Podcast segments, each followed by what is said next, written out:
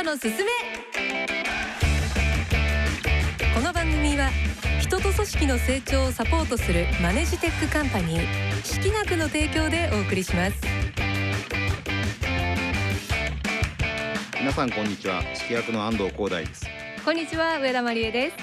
この番組では経営トップから中間管理職まで全てのビジネスパーソンが抱える課題マネジメントとリーダーシップについてコント形式で楽しみながら式学のメソッドで解決していきます。前回は働かないおじさんについての調査報告をお届けしましたが今日は上司のひいきについて考えます。どうぞお付き合いください。マネジメントに生まれる誤解や錯覚をなくすそれが式学の使命。マネジメントのやり方は十人十色。信じられるのは自分の経験だけ。そんな思い込みはなくそう。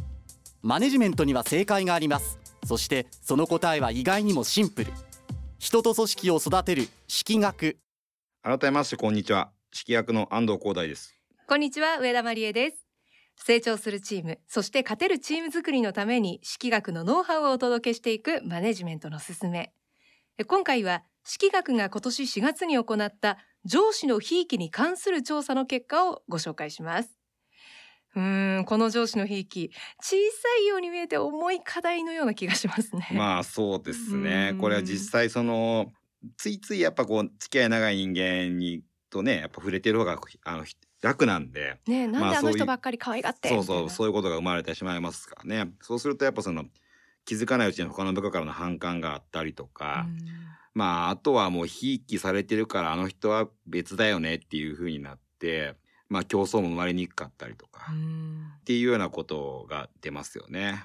あの上司のひいきで不公平を感じる場面とか、まあ、組織にどのような影響が出るのかなどをですねひいきをする上司に対して部下や後輩が感じていることを調査しました。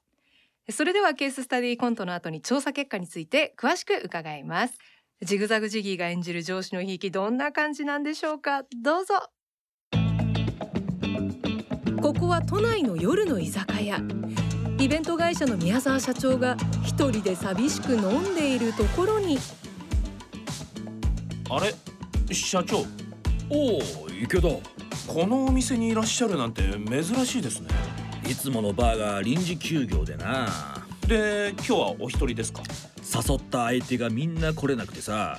一人は風邪で一人は腹痛。でもう一人は「すいません寝てました。今から行きます」って慌てて向かってるって。どうせいつもの3人ですよね。なんでわかった？露骨にひいきしてるからですよ。そんなわけないじゃん。みんな平等だよ。松田山寺川田田崎坂田東かっちゃん日記。いや途中から呼び方が違う。3人揃って。少年隊でしょ？よくわかったな。ニックネームで寄せすぎてます。よくもここまで揃ったもんだいやだけど無理くりですよね。東野は東勝つのはかっちゃん。この二人まではまだわかりますよ。でも金子が日記っていうのは。あいつのブログが面白くてさ。その日記？宮沢社長のダンディーライフ。宮沢社長の今日の名言。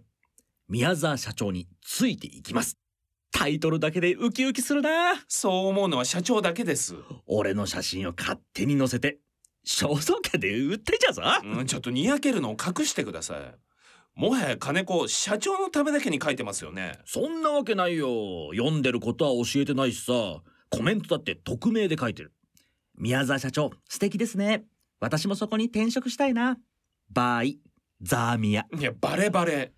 でもあくまでもあの3人は飲み半ばでしかないからな。仕事となったらちゃんと分けてる怒り方だって違いますよね。なわけないだろう。松田の場合は？おい松田。お前の書類誤字だらけだぞ。何度言ったら気が済むんだよ。東野の場合は？おい東。この書類。め全然違う。罰として今日は朝まで飲むぞ。結局いつも飲み会になってる。正解。また隠す気ない。この際だから教えてくださいよ。3人と僕ら一体何が違うんですか？え？あのアイドルが初写真集？ネットニュースに逃げないでください。苦節8年。いやーよかった。こうしちゃいれん書店で予約を。ということで。逃げないでください。え一人こっち向かってますよね。そそうだった。ごめんかっちゃん。でさっきの続きですけど。じゃあはっきり言っていいのか？怒ってバックドロップしない？そんな技術僕にはないです。あの3人とお前らとではな社員としての能力が違うんだよ。僕には全くそう見えません。あの人たちの出す企画って採用される気ないですよね。重要なのは挑戦なんだ。斬新なものの積み重ねから未知の世界の扉が開ける。斬新じゃなくてほとんどパクリ。猫にちょんまげつけたゆるキャラ。懐かしすぎて飛びつきそうですそのくせ人には否定ばっかり。俺は褒められてばっかりだけどな。社長さすがナイスアイディア。社長いいぞ。社長ゴーゴー。褒めるにしても語彙力なさすぎです。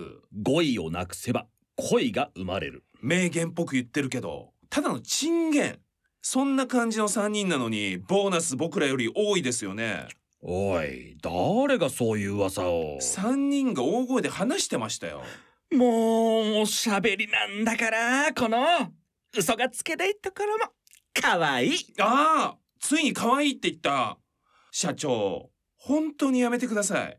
成果が正しく評価されない。そんな不公平な環境なんて働いてても虚しいだけです。いやーわかるよ。わかってるけどさ。おお来た来た。遅いぞかっちゃん。出たお得意のフライング土下座あそこまでしてひいきされたくないちなみに今回の調査は従業員数10名以上の企業に勤める全国の20歳から59歳の男女で上司がいる一般社員部下がいる管理職合計300人を対象に行いました。えまず管理職の方にえ会社に特に可愛がっている部下後輩がいるかを聞いたところおよそ半数の48.0%がいると回答しました。ほど。所属するチームの人数別に見ますと特に可愛がっている部下後輩がいるの割合が10名未満のチームでは38.3%で10名以上のチームでは半数以上となる59.4%でした。えチームが10名以上だと特に可愛がっている部下後輩がいる割合が高くなっていることがわかりますよね。で逆に一般社員の方に所属するチームで上司から特に可愛がられていると思うメンバーがいるかを聞いたところいると回答した方が全体の36.7%でした。えこちらもチームの人数が10名以上になると可愛がられているメンバーがいるの割合が高く半数近くになることが分かりました、そんな上司のひいきによって組織に悪影響を及ぼすと思うか聞いたところそう思うが35.3%ややそう思うが44.0%で合わせるとおよそ8割の方が悪影響を及ぼすと回答しました。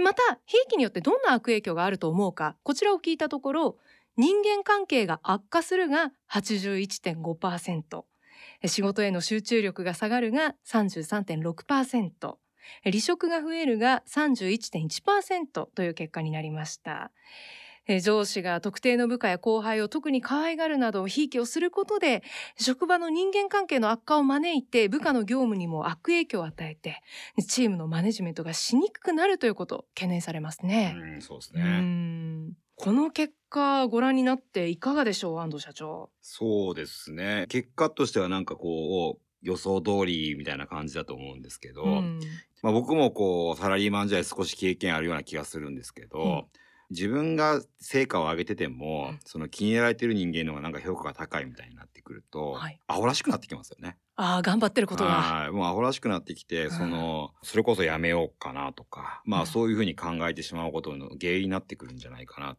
ていうことは思いますけどね。うん嫉妬とかも生まれてきて、うんまあ、当然上司とのコミュニケーションはうまくいかなくなってくるところもあるんですけど、まあその嫉妬がひいきされる側されてる側の間で生まれて、まあ、そこもなんかコミュニケーションが悪くなっていく、まあ、そういう原因になっていくんでしょうね。こう人間関係が悪化するっていうのが81.5%もあるわけですからうね。んまあだからもちろん人間だから合う合わないなとか、はい好きだなあんまり好きじゃないなとかあね。あるのはもう当然じゃないですか。はいはいはいはいただそれを結果を求める仕事において持ち込むのは違いますよね。そうですねうん。だからその本当にこう好き嫌いとか、まあうんそういうのでこうやっぱ組織は作っちゃいけないっていうことですよね。うんだから逆に言うと上司としても好かれようとするとかまあそういうことはやっちゃいけなくて、やっぱこうできる限りこう無機質なうんルールで運営するっていうことがすごい重要かなと思ってましてはい。管理職っていうのはイメージで言うと僕がよく使うのは陸上競技場みたいなもんだと。おえどういうことですか？要はその陸上競技場って無機質じゃないですか。でその部下の皆さんがその中で走ってる状態競争してるっていうそういう状態だと。はい。例えば陸上競技場で一人だけ80メートルになってたりうん100メートル走はですね。うん。一、人80メートルになって一人だけの間にこう壁があったりとか、うんでそういう一人だけなんか整備されてるとかっていうようなことが起きた時に、まあアホらしくなるじゃないですか。確かに、はい、なのでもうとにかくこう無機質にうん。そのただルールが整備されていて、うん。どうすれば評価されるのかっていうところの、まあ、結果でちゃんとその評価されるっていう状況を、まあ、作っていくことに尽きるんじゃないかなと思いますけどね。確かに、なんかそのフェアな状況を作る、はいそうすることでそのなんか不公平だなっていう感情もなくなりますよね。そうですね。うん、でこれもう一個ポイントがあって、はい、フェアな状況を作れたかどうかっていうのをうん判断するのは、はいこれは部下の方なんですよね。で、まあ、上司がいくらフェアだと思ってても部下の方からすると不公平を感じることがある、まあ、はい。ひっきりだと感じることがあるということなんですけど当然その接し方をあの全員できる限り一緒にするっていうことはもちろん大事なんですけど、はい。もう一個重要なポイントはやっぱりちゃんと上司と部下の間で距離を取るっていうことが大事かなと思ってます。はい、で例えば2メートルの距離で部下と接している状態で一人だけ1メートルだってなると、うん。そのすごい不公平に感じるじゃなういですか。ん、なりますなでもこう上司と部下の距離が100メートル空いたとすると、99メートルと101メートルってうん。そんなこうひいきを感じないですよね。うん。だからその大前提ちゃんと距離を取っておくっていうことがその部下側にひいきを認識させない上で非常に重要になってくると、まあ、いうのも結構大きなポイントだというふうに思いますね。どうやって不公平感を取り除こうかっていう部分も、はい、その会社の業績を上げていくためと一緒で、うんまあルールと本当に結果を重視しなさいってことでね。そうですすね。まあしっかり明確なルールを、ルールで運営する。要は人間の感情とか好き嫌いで運営するんじゃなくて、ちゃんと明文化されたルールで運営するっていうことと、うんまあその中の一つとしてちゃんと結果だけで評価をするっていうことが重要なポイントかなと思います。あとはあもう最後に言った距離感っていうことかなと思いますね。はい、とてもよくわかりました。えそれでは来週もよろしくお願いいたします。マネジメントのすすめいかがでしたか？この番組では組織運営に悩みを持っている方のお悩みや失敗談疑問などをお待ちしていますラジオ日経のホームページからマネジメントのすすめのサイトにアクセスしてメッセージをお寄せください。でこの番組サイトでは過去の放送を聞くこともできますのでこちらもご覧ください。それから式役のメディア、えー、式役総計もぜひご覧ください。えこの調査結果式学総研でもチェックできますので皆さんご覧ください。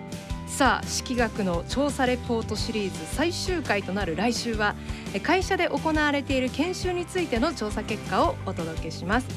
えそれではまた来週この時間にお会いしましょう。マネジメントのすすめお相手は？式役の安藤光大と。上田真理恵でした。この番組は人と組織の成長をサポートするマネジテックカンパニー式学の提供でお送りしました。